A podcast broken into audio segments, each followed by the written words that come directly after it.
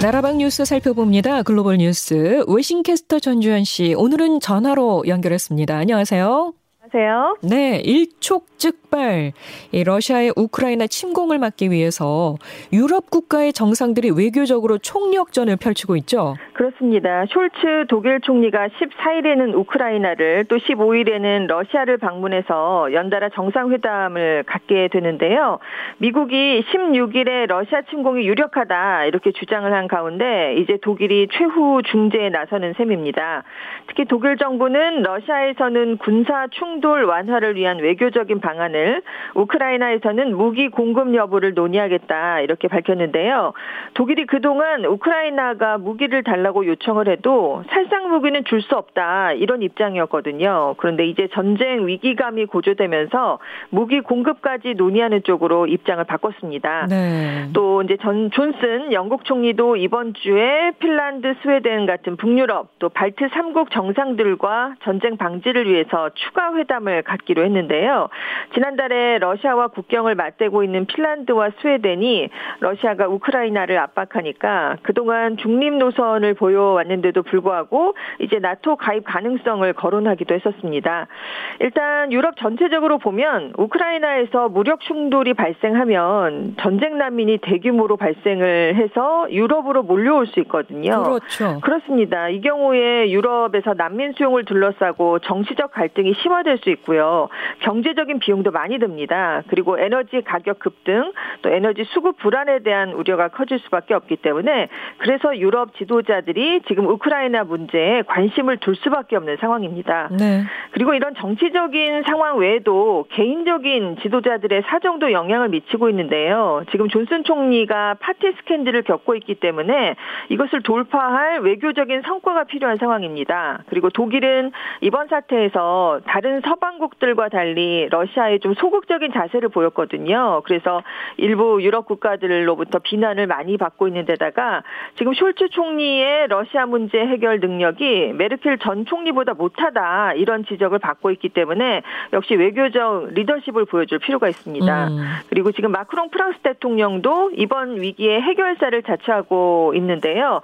전문가들은 4월에 치러지는 프랑스 대선을 앞두고 이번 사태를 자신의 지도 지도력을 발휘할 기회로 삼는 동시에 또 메르켈 전 독일 총리 퇴임 이후 비어져 있는 유럽의 리더 공백을 메울 기회로 보고 있다. 이렇게 분석을 내리고 있습니다. 그 마크롱 대통령이 우크라이나를 중립국으로 삼으면 네. 이 문제가 해결되지 않을까 해서 외교적으로 네. 나섰던 것 같은데 지금 우크라이나는 계속해서 나토 가입을 추진하겠다는 거 아니에요? 그렇습니다. 그런데 이제 그 핀란드화 중립국화가 문제가 되니까 마크롱 대통령이 하루 만에 그걸 철회하기도 했었습니다. 예. 네.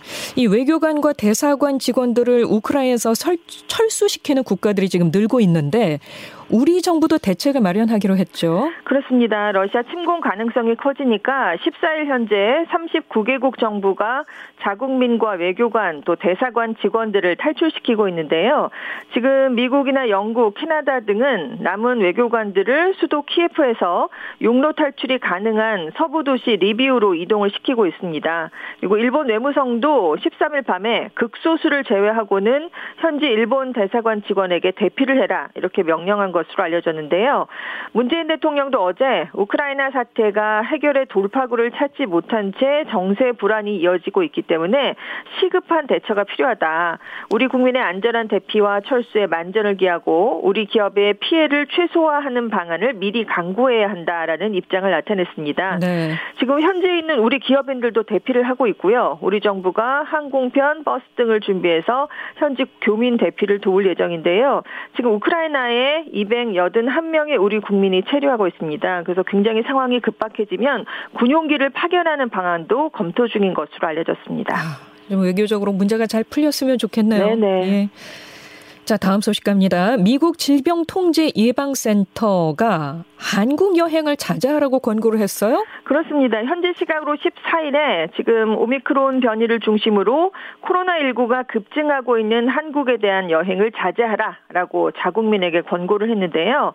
지금 우리나라를 코로나19 위험 관련 최고 등급인 4단계 매우 높음으로 지정을 했습니다. 그래서 한국을 반드시 방문해야 한다면 여행을 떠나기 전에 시점에 코로나19 최신 백신을 맞으라 이렇게 요구를 했습니다. 네. 그리고 이제 백신 접종을 했다고 해도 코로나19에 걸릴 위험이 여전히 있다라면서 2세 이상자는 규격에 맞는 마스크를 착용하고 한국 당국의 요청과 권장 사항을 철저히 따라야 한다라고 주의를 줬습니다. 지금 앞서 질병통제예방센터가 7일에 자국민에게 새롭게 4단계로 지정한 일본, 쿠바, 리비아, 아르메니아, 오만, 또 콩고 민주공화국 등 6개국에 대한 여행을 삼가라라고 경고를 했는데요.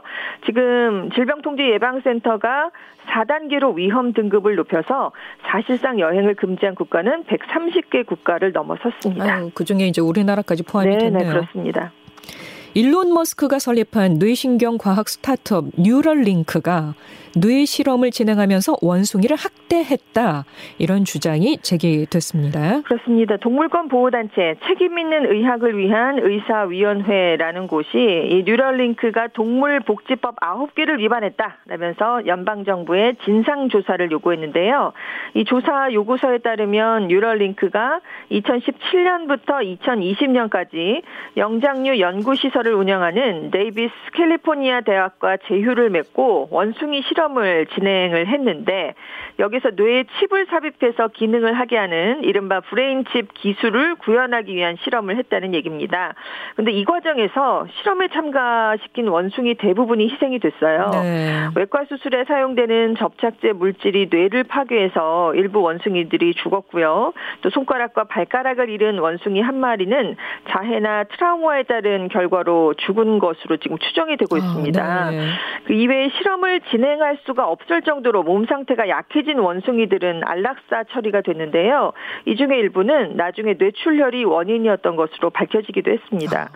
지금 이 실험에 이용된 원숭이가 총 23마리로 알려졌어요. 그런데 2020년까지 23마리 중에서 최소 15마리가 죽거나 안락사를 당했습니다. 그래서 지금 일단 뉴럴링크와 이 대학 간의 제휴가 중단이 됐는데 남은 원숭이들은 뉴럴링크 시설로 이송이 된 것으로 알려졌습니다. 아마 이 사진 보셨을 건데요. 작년 10월에 뉴럴링크가 뇌에 컴퓨터 칩을 심은 원숭이가 별도의 조이스틱 조작 없이 머릿속에 있는 생각만으로 간단한 비디오 게임을 하는 실험 영상을 공개했던 적이 있거든요. 네, 네. 네 최근에 이 뉴럴링크가 사람을 대상으로 하는 임상시험 준비 단계에도 돌입한 것으로 알려졌는데 동물권 보호단체는 뉴럴링크가 인간 임상 시험을 안전하게 진행할 것이라는 말을 믿을 수가 없다 이렇게 비판하고 있습니다. 아, 무시무시하네요. 그렇죠. 네. 자, 유럽 국가 중에서 담배 광고 규제가 가장 느슨했던 스위스에서 국민 투표로 청소년에 대한 담배 광고를 금지시키기로 결정했다고 합니다. 그렇습니다. 현지 시각으로 13일에 이 청소년 상대 담배 광고 금지를 놓고 이제 국민 투표가 실시됐는데요. 그 결과 56.6%가 광고를 규제하는 것에 찬성표를 던졌습니다. 또 전체 26개 주 가운데 15개 주에서 찬성표가 과반을 차지했기 때문에 이제 정부가 곧바로 담배 광고 규제 법안을 마련해야 하는 절차가 남았습니다. 이날 통과된 국민투표안은 성인 전용 언론 매체 또 인터넷 사이트 등에서만 담배 광고를 하도록 해서 미성년자들이 담배 광고를 보지 못하게 하는 내용이었는데요.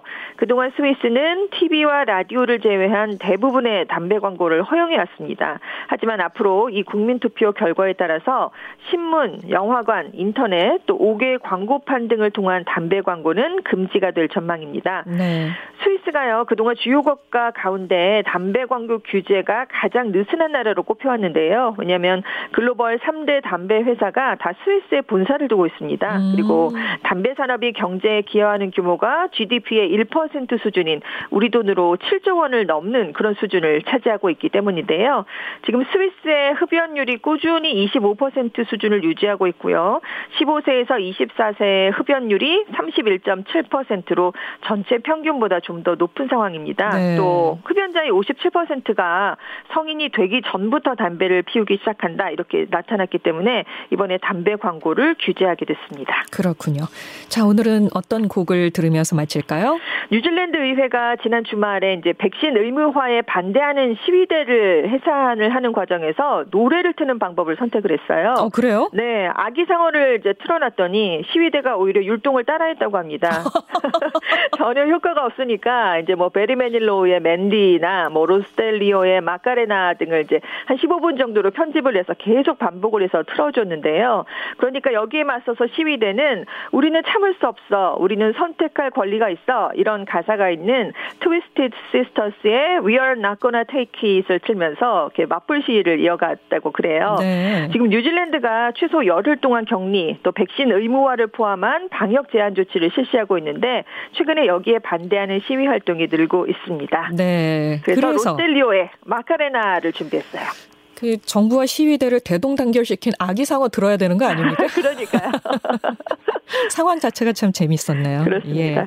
자, 지금까지 외식캐스터 전주현 씨 고맙습니다. 네, 감사합니다. 자, 로스델리오의 마카레나 오늘 끝곡으로 전해드리면서 저도 인사드립니다. 함께 해주신 여러분 고맙습니다. 오늘도 활기찬 하루, 멋진 하루 보내십시오. 춥습니다. 옷 든든하게 입으시고요.